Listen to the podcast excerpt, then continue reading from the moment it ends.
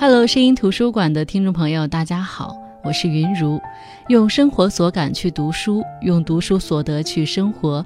这里是由喜马拉雅独家播出的声音图书馆。今天带来的这本书是塔拉·韦斯特福的《你当像鸟飞往你的山》。我相信，从去年到今年，很多人都看过这本书。这本书在我看来是一本回忆录。是作者回忆了自己早年在山中度过的不上学、不就医、与世隔绝的生活，再到自己渐渐意识到自己内心开始腐朽，最终选择接受教育，重新塑造自己人生与命运的故事。上期节目我在分享三十六岁人生半熟的时候，不少朋友都曾羡慕宽宽放弃大城市的优渥生活，去到大理，让孩子在大自然中成长。而在你当像鸟飞往你的山中，他们也说道：山上的生活给人一种至高无上之感，一种遗世独立甚至统治之感。你可以孤身一人几小时畅玩无阻，漂浮在松林、灌木和岩石的海洋，那是无边无际的静谧，在它的广袤面前，人类显得微不足道。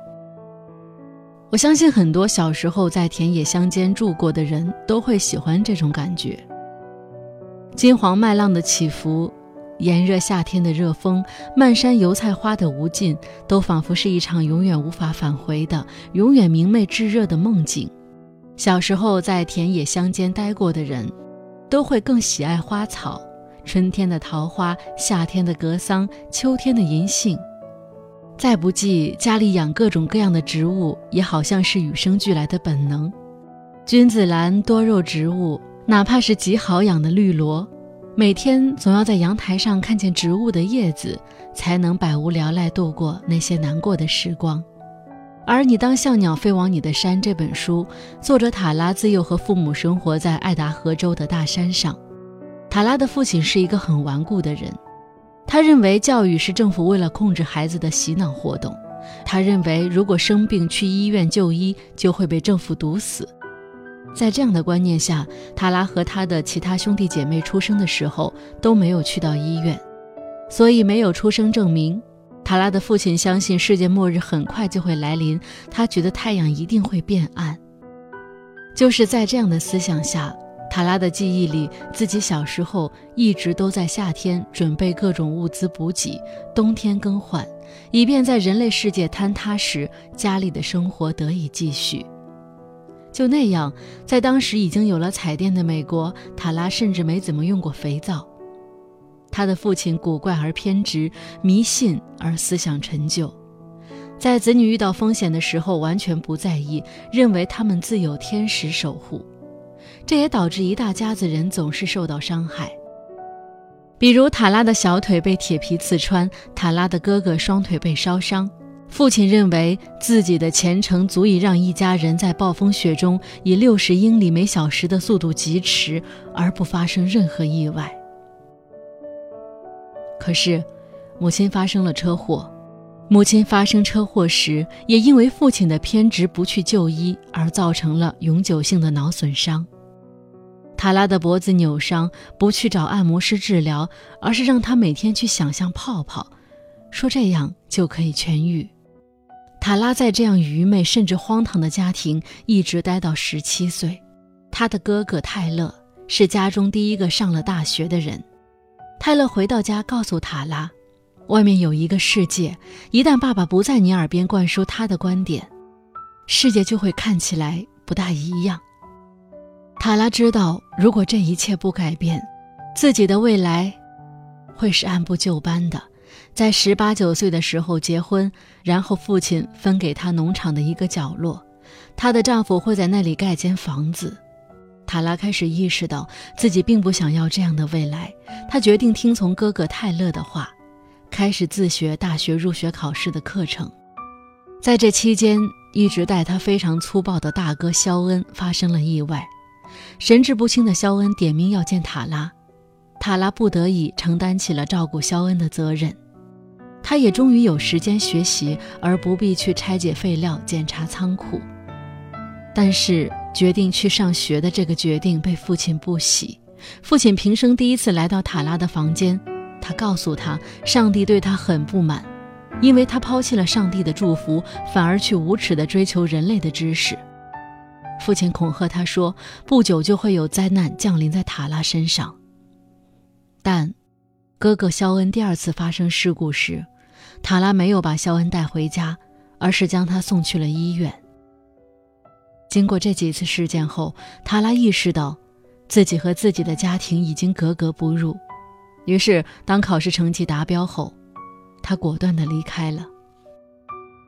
但大学的生活并不好过，塔拉没接受过正式教育，他不知道论文格式是什么，不知道考试内容在课本上，他没有基础常识。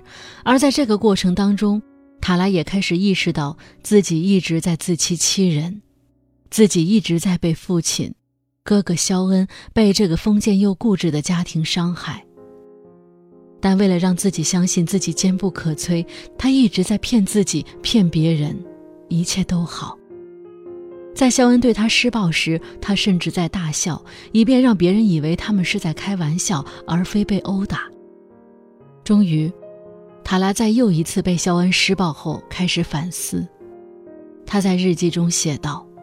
承认不确定性，承认自己的软弱和无能，但也意味着你相信你自己，这是一个弱点，但这个弱点中透着力量，坚信活在自己的思想中，而不是别人的思想中。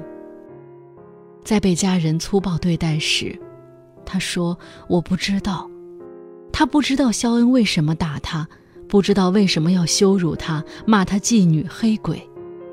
他第一次允许自己拥有这样的特权，不确定，但拒绝让位给那些声称确定的人。他说：“我一生都生活在别人的讲述中，他们的声音铿锵有力、专制而绝对。之前我从未意识到，我的声音也可以与他们一样有力。”随着在大学学习的深入。躁郁症和精神分裂等词汇进入了他的视野，他发现自己的父亲和这些病的症状一模一样。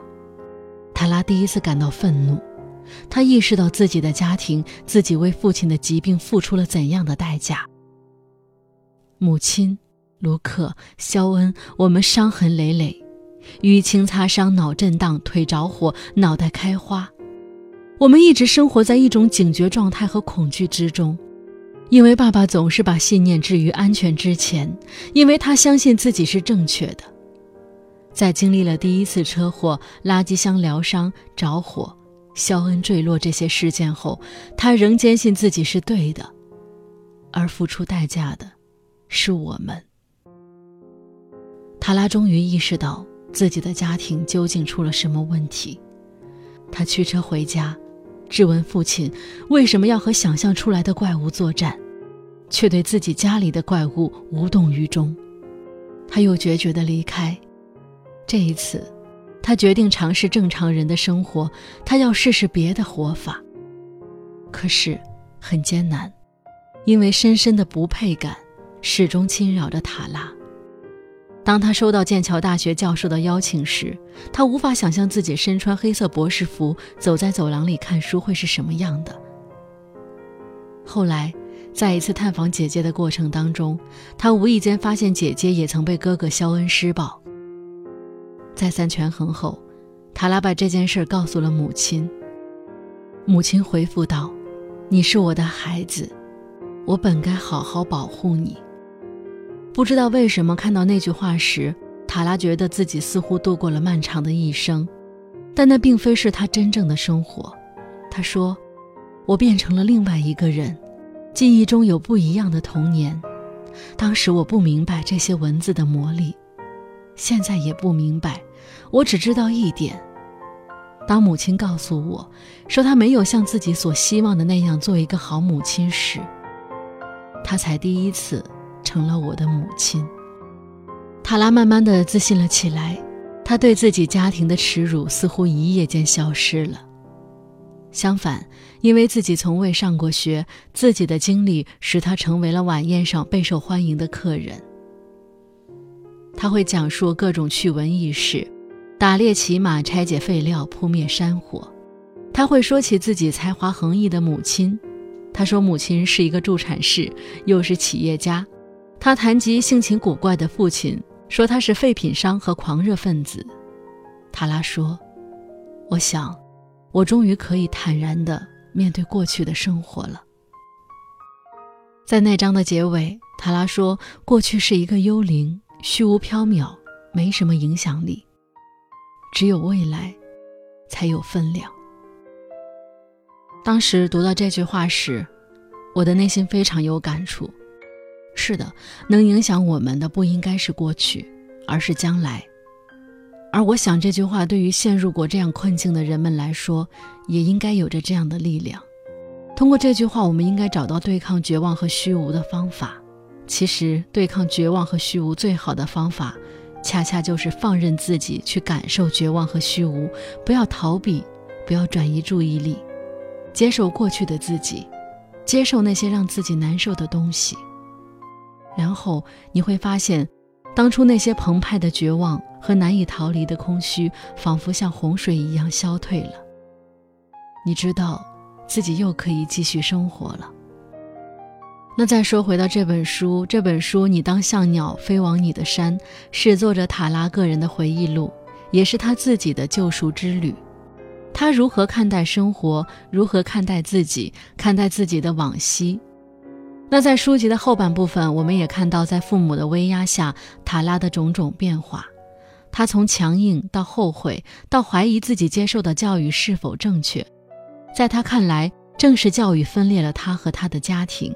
他的父母甚至到处宣扬他是一个邪恶的人，劝告家族中的人都远离他。中间，塔拉有几年过得极度消沉，他放弃功课，只是二十四小时的去看电视剧，美其名曰工作。他后悔父母当初来找他时没有跟着他们回去，回到大山里，回到家庭中。可他也意识到，父亲想从他身上驱逐的，想让他放弃的，不是恶魔，而是他自己。最终章救赎的开头有这样的一段话：他说，小时候我等待思想成熟，等待经验积累，等待抉择坚定，等待成为一个成年人的样子。那个人，或者那个化身，曾经有所归属。我属于那座山，是那座山塑造了我。只是随着年龄的增长，我开始思考，我的起点是否就是我的终点？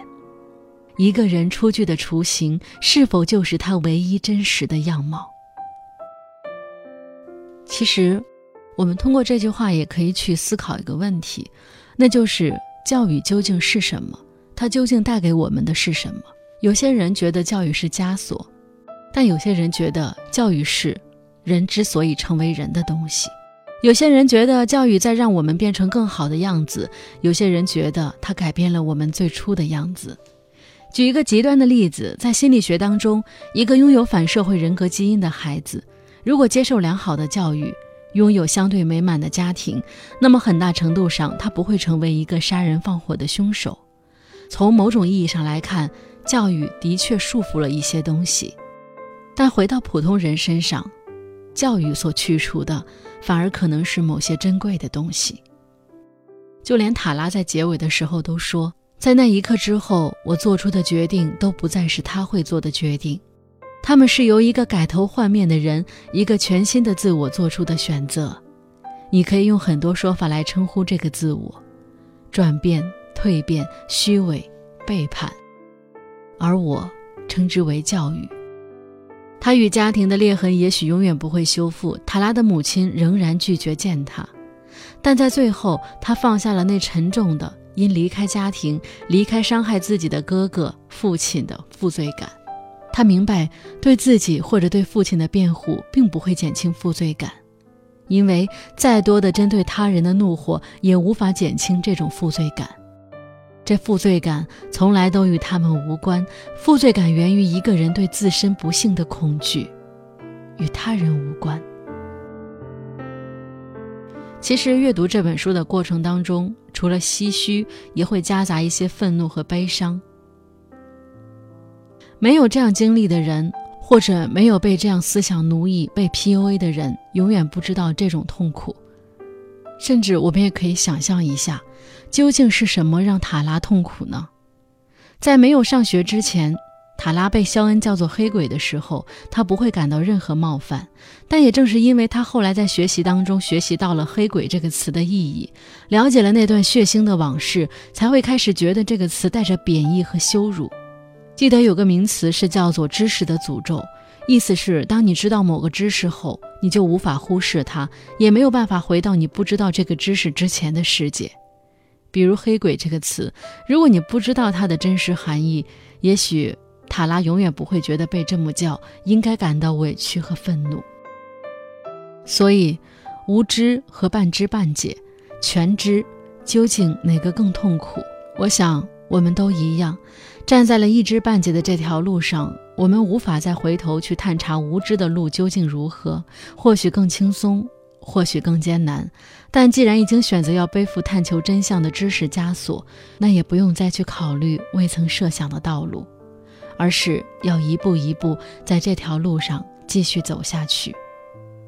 最终，对于我们来说，教育是深渊，可也是救赎。如何定义它，始终取决于我们对它的定义。